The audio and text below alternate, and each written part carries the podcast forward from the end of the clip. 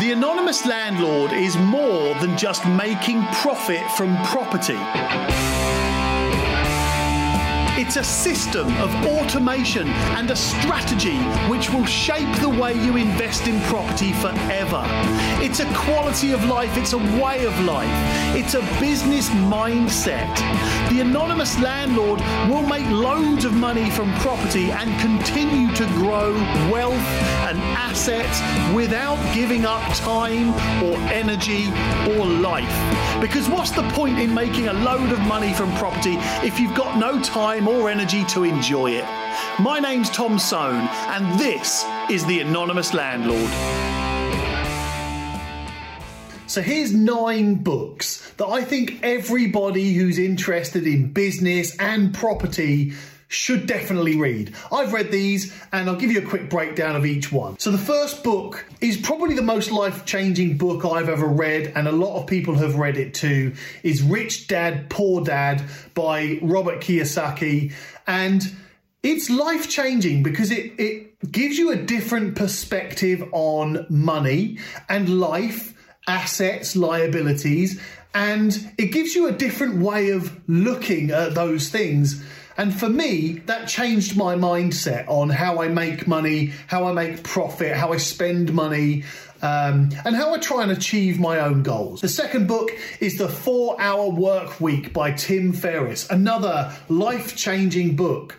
Tim Ferriss just put together this really uh, unique way of optimizing his time. That's probably the best way to describe this. That book is all about optimizing your time, making the most of your time, and being the most productive that you could possibly be. Now, I found it very hard to do all of the things that Tim Ferriss put in that book, but I certainly think that if you focus on even just some of those things, your time will be so well spent and your productivity, your profit, your optimism, your motivation, everything just skyrockets. The third book is The Seven Habits of Highly Successful People by Stephen R. Covey. This one's quite an old book, but the points that he makes, those seven habits, are still absolutely relevant now.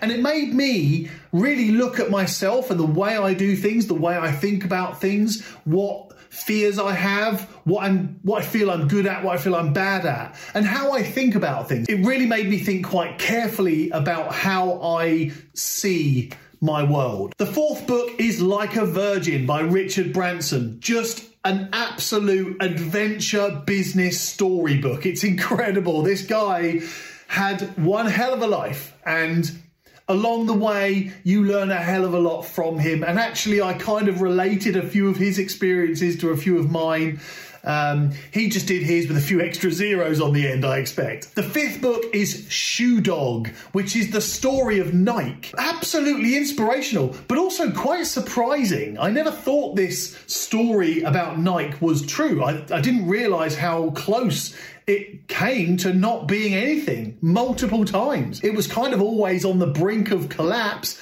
until it made it huge. The sixth book is The Real Deal by James Caan. James Caan, you probably know him from Dragon's Den, made a massive business in the recruitment world but I really enjoyed his mentality on people and doing deals and creating deals and, and putting people together and putting business together and having people really motivated and working with him.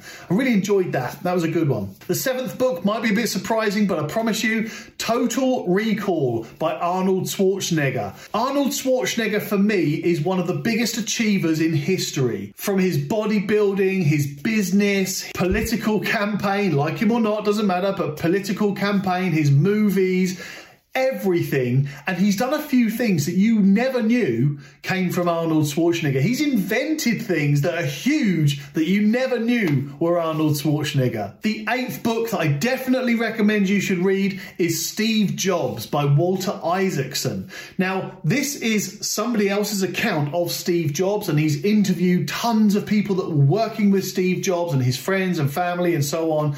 And this is a really in detail analysis of Steve Jobs, founder of Apple and uh, owner of Pixar and all of those things. Really inspirational book. And also, gives you a good insight into a, a different way of doing business and a different way of thinking about your business. It was very clever. And the last book I'm going to tell you, book number nine, is What You See is What You Get by Alan Sugar. Alan Sugar can be, I guess, some people like him, some people don't, but his story was quite interesting actually. Very basic rules of business. You buy it at this price, you sell it at this price.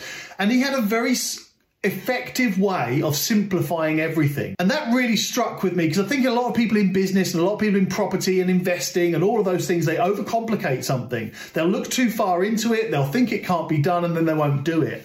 But Alan Sugar, throughout his whole book, you see a, a definite trend of how to really simplify a problem or really simplify an objective or a goal. So that was a really good read. So those nine books again Rich Dad, Poor Dad by Robert Kiyosaki, Four Hour Work Week by Tim Ferriss, Seven Habits of Highly Successful People by Stephen R. Covey, Like a Virgin by Richard Branson, Shoe Dog, The Story of Nike, The Real Deal by James Caan, Total Recall by Arnold Schwarzenegger, Steve Jobs by Walter Isaacson, and What You See is What You Get by Alan Sugar. Go and have a read of those books, and if you don't mind, post some comments or email me and tell me what books you've read because I'm looking for more books to read now. I'm currently reading The Inner Game of Golf at the moment because you know I love a game of golf. So let me know what books you're reading because I will be looking for the next books next after I've read this one. So speak to you all soon. Take care, everyone. Bye bye. Thank you for joining me, and I hope you enjoyed this podcast. But before you go to the next episode, I really want to hear from you. Just search Tom Soane on any social media or just email me, tom at pinkstreet.co.uk. I'd love to know your thoughts on this episode. And if you need any help with your own situation, just get in touch. I'll answer every email and every message, I promise. Anyway, see you in the next podcast, and remember, being a landlord is hard, being an anonymous landlord is easy. Invest, enjoy, repeat, and grow.